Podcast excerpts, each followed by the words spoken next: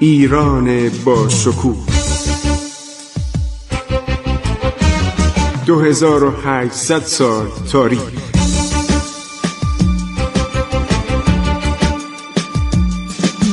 عبور از تاریخ.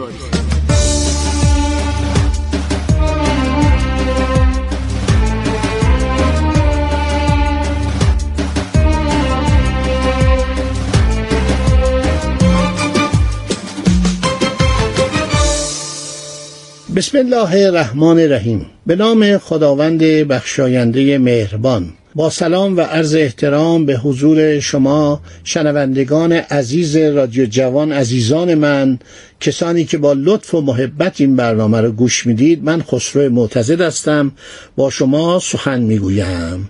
خب داشتیم ماجرای خیرالنساء خانم رو میگفتیم، دختر عرض شود میرزا محمد قیاس الدین، که یک شخصی بود از ایران، در زمان شاه طهماسب رانده شد و اموالش رو گرفتن، با همسرش راهی عرض شود هندوستان شد. چرا راهی هندوستان شد؟ برای اینکه دولت گورکانی هند وارث ادبیات و فرهنگ و تمدن ایران بود. پادشاهان تیموری هرچی سر سلسلهشون وحشی، آدمکش، جنایتکار و قسی القلب بود، چنانکه در اصفهان دو تا منار سر انسان ساخت، هفتاد هزار سر بریده رو به صورت مجسمه، به صورت منار ساختن و این به آسمان کشیده شد و دورشو با گل و با گچ و با عرض شود ملات پوشونده بودن. یه چنین حیواناتی در تاریخ بودن. ولی خوشبختانه پسرش مرد خوبی بود، شاهرخ تیموری، بسیار برخلاف پدر و احتمالاً مادرش ایرانی بوده، چون گوهرشاد خانم ایرانی، اسم ایرانیه و این خانم یعنی گوهرشاد خانم یا گوهرشاد آقا، وقتی آقا میگفتن با کلمه قی یعنی خیلی زن بزرگی، یک لقب به اصطلاح احترام‌انگیز بود. ایشون مسجد گوهرشاد را در مشهد ساخت و خیلی کارهای عمرانی کرد و جبران معافات کرد. شاهرخ هم پادشاه خوبی بود و اینها یک شاخی از اینها به هندوستان رفت، هندوستان رو گرفت. اینا در شهر آگره در هندوستان یا آگرا اینا مستقر شدن، پایتخت هندوستان در اون زمان اونجا بود. بنابراین این مادر که حامله بود یک بچه میزاد به نام خیرالنساء و این بچه به دربار هند را پیدا میکنه. میرزا مسعود تاجر ایرانی اینا رو میبره و چون پدر قیاس الدین مهماندار همایون شا پادشاه هند بود که در ایران مدت‌ها زندگی کرده بود و یک نامه تشکری نوشته بود، این نامه رو به اکبرشاه میدن. این در اونجا میمونه و این دختر بزرگ میشه، این به اصطلاح بچه کوچولو، دختر بچه میرسه شانزده سالگی و سلیم که بعداً لقب جهانگیر بهش میدن ولیعهد عاشق این میشه. ولی پادشاه هند اکبرشاه اجازه نمیده این ازدواج انجام بشه، براش عروس دیگری در نظر گرفته بود و بعدها این میره به خواستگاریش و مهرالنسا رو به عقد خودش در میاره و او رو سوگلی حرم و ملکه هندوستان عرض شود که این پست رو بهش میده. خیلی این خانم زن خوبی بوده، اولا شاعر بوده، نویسنده بوده، خیلی مهربان بوده نسبت به ارباب هنر و ارباب قریحه و ادبا و نویسندگان و محققان، کمال مرحمت رو داشته و هندوان خیلی به این زن اعتقاد داشتن. عرض شود اسم ایشون از مهرالنسا یا خیرالنسا، چون هر دوتا اسم اومده، میشه نور جهان بیگم.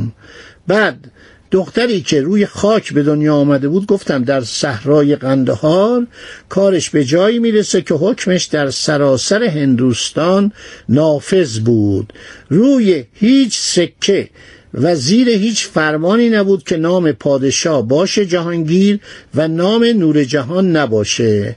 همین امروز در هندوستان اونایی که ارباب سکه هستن، کلکسیونر هستن، سکه‌ای دارن که نام جهانگیر و نور جهان روی هر دوتای آنها نقش بسته. فرامینی پیدا میشه که جمله به حکم علیه عالیه محولیا نور جهان پادشاه رویش این سکه ها دیده میشه، روی این فرامین عرض شود که نگاشته شده.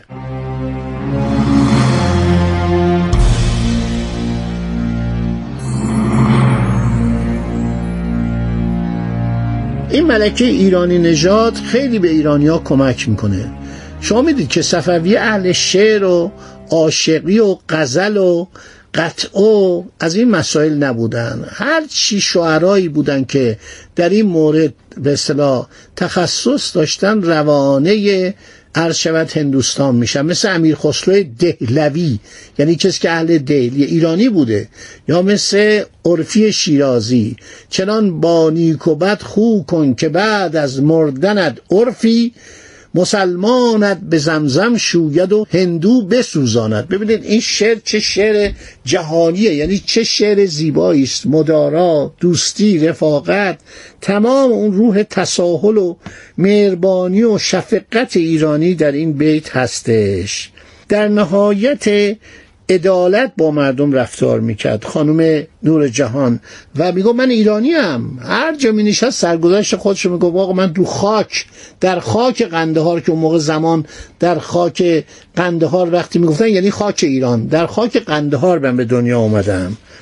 وقتی از امور سیاسی فراغت پیدا میکرد به کتاب و شعر و ادب روی می آورد.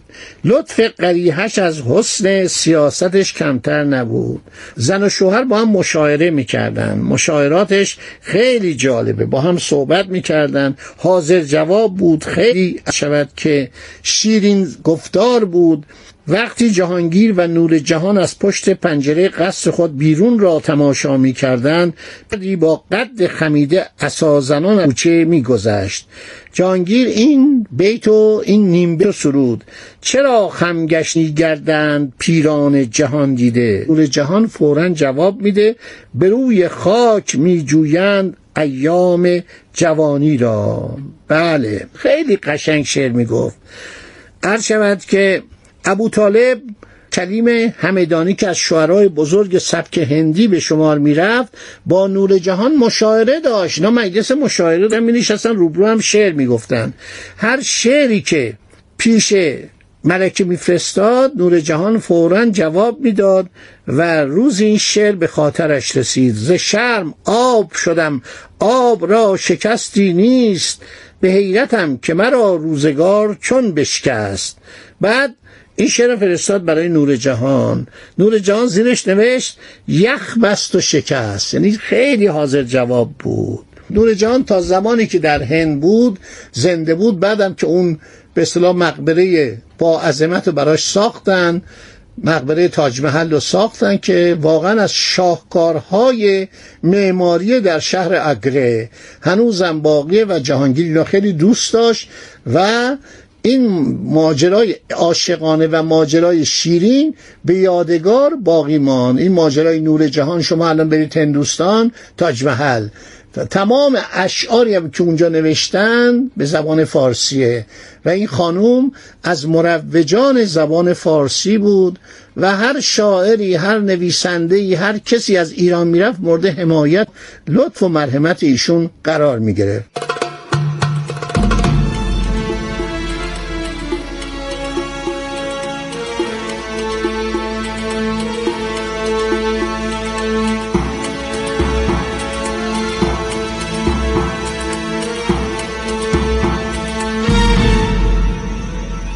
علی‌رغم این مسائل ما بین ایران و کشور هند یک رقابتی بود. اینها یک زمانی پادشاهان بعدی نزدیک شدن به سلاطین عثمانی و علیه ایران فتاوی می گرفتن. از اون شیخ الاسلامای عثمانی که پادشاهان ایران مثلا شیعه هستن و اطاعت از اینا لازم نیست. این مسائل بود.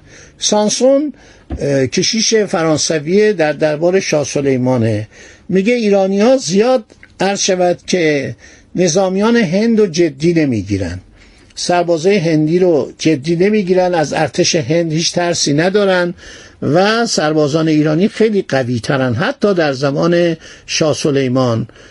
تعریف میکنه، میگه اینا خیلی قوی هستن و فقط از عثمانی ها یک مقدار نگرانی دارن که با اونها هم فعلا صلح کردن، صلح هشتاد و چهار ساله سر پل ذهاب. در مورد روسا میگه که ایرانیا با روسا با احتیاط رفتار میکنن و اون قزاق ها خیلی وحشی بودن، اینا می اومدن با لوتکا، یعنی با این کشتیای کوچولو، با این قایق‌های بلند دراز می اومدن و حتی تا توپ هم در اون کرجی‌های خودشون میذاشتن و در زمان عرض شود شاه عباس دوم اومدن و شروع کردن به غارت و کشتار مردم نواحی ساحلی دریای خزر، دریای کاسپی یا دریای ورکانه یا هیرکانیا. این اسما همه درسته. از زمان شاه عباس هم به این دریا میگفتن مازندران، برای اینکه اون موقع روسیه که خبری ازش نبود، در اون دورها بود. از زمان پتر کبیر، یعنی آخر صفویه، پتر کبیر دستور لشکرکشی به طرف داغستان و جنوب داد. بیشتر هدفش این بود که به استراباد برسه، فکر میکرد از طریق رودخانه‌ای از استراباد میتونه به هندوستان برسه. فکرش اشتباه بود. به جنرالاش میگو آیا شما استراباد را دیده اید؟ اینو اون لارنس لکارد در کتاب خودش انقراض صفویه نوشته نوشته آرزوی پتر کبیر بود که از طریق استراباد برن به هندوستان، چون هندوستان سرزمین مواد خام بود، سرزمین ادویه بود. شما شنونده عزیز نمیتونید تصور کنید که ادویه چه ارزشی داشت. انقلاب آمریکا علیه انگلستان به خاطر مالیاتی بود که انگلیسی‌ها بر چای و بر نمک بسته بودند، یعنی نمک در آمریکا اینقدر ارزش داشت. وقتی انگلیسی‌ها اومدن قیمت مالیاتشو چند برابر کردن، این بود که قیام کردن مردم آمریکا به رهبری جورج واشنگتن. مرحوم دکتر مصدق وقتی رفت آمریکا گفت آقا شما سر نمک و چای قیام کردید، ملت ایران چه گناهی کرده که انگلستان طلای سیاه نفت ایران رو به غارت میبره و پشیزی به ما میده و مردم ایران انقدر گرسنه و گرفتار و بیچاره و مریض و نحیف هستن و انگلستان همه این پولا میره در لندن صرف لردها و اشراف بریتانیا میشه. این بود که پتر کبیر آرزو داشت به هندوستان برسه و علاقه چندانی به گرفتن ایران نداشت. اینه که میگن پتر کبیر میخواست به خلیج فارس برسه، این وصیت‌نامه دروغه. این وصیت‌نامه تا چندین سال پیش، تا شاید مثلا سی سال چهل سال پیش معتبر انگاشته میشد، ولی بعداً معلوم شد که یک سفیر انگلیس در سن پترزبورگ برداشته اینو جعل کرده و این کار پتر کبیر نیست. یعنی پتر کبیر بیشتر مسئله هندوستان براش مهم بود، همینطور که داغستان هم رفت گرفت، ولی بیمار شد و برگشت رفت سن پترزبورگ، در پنجاه و دو سالگی فوت کرد. خب دوستان این نکته رو داشته باشید تا من باقی ماجرا رو در برنامه بعدی براتون بگم که لذت ببرید. خدا نگهدار شما تا برنامه آینده. عبور از تاریخ.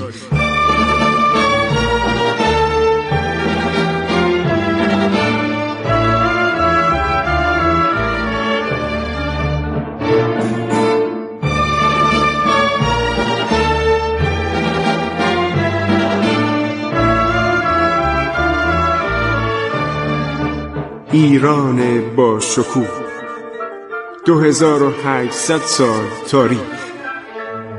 سرگذشت ایران ما به روایت خسرو معتمدی.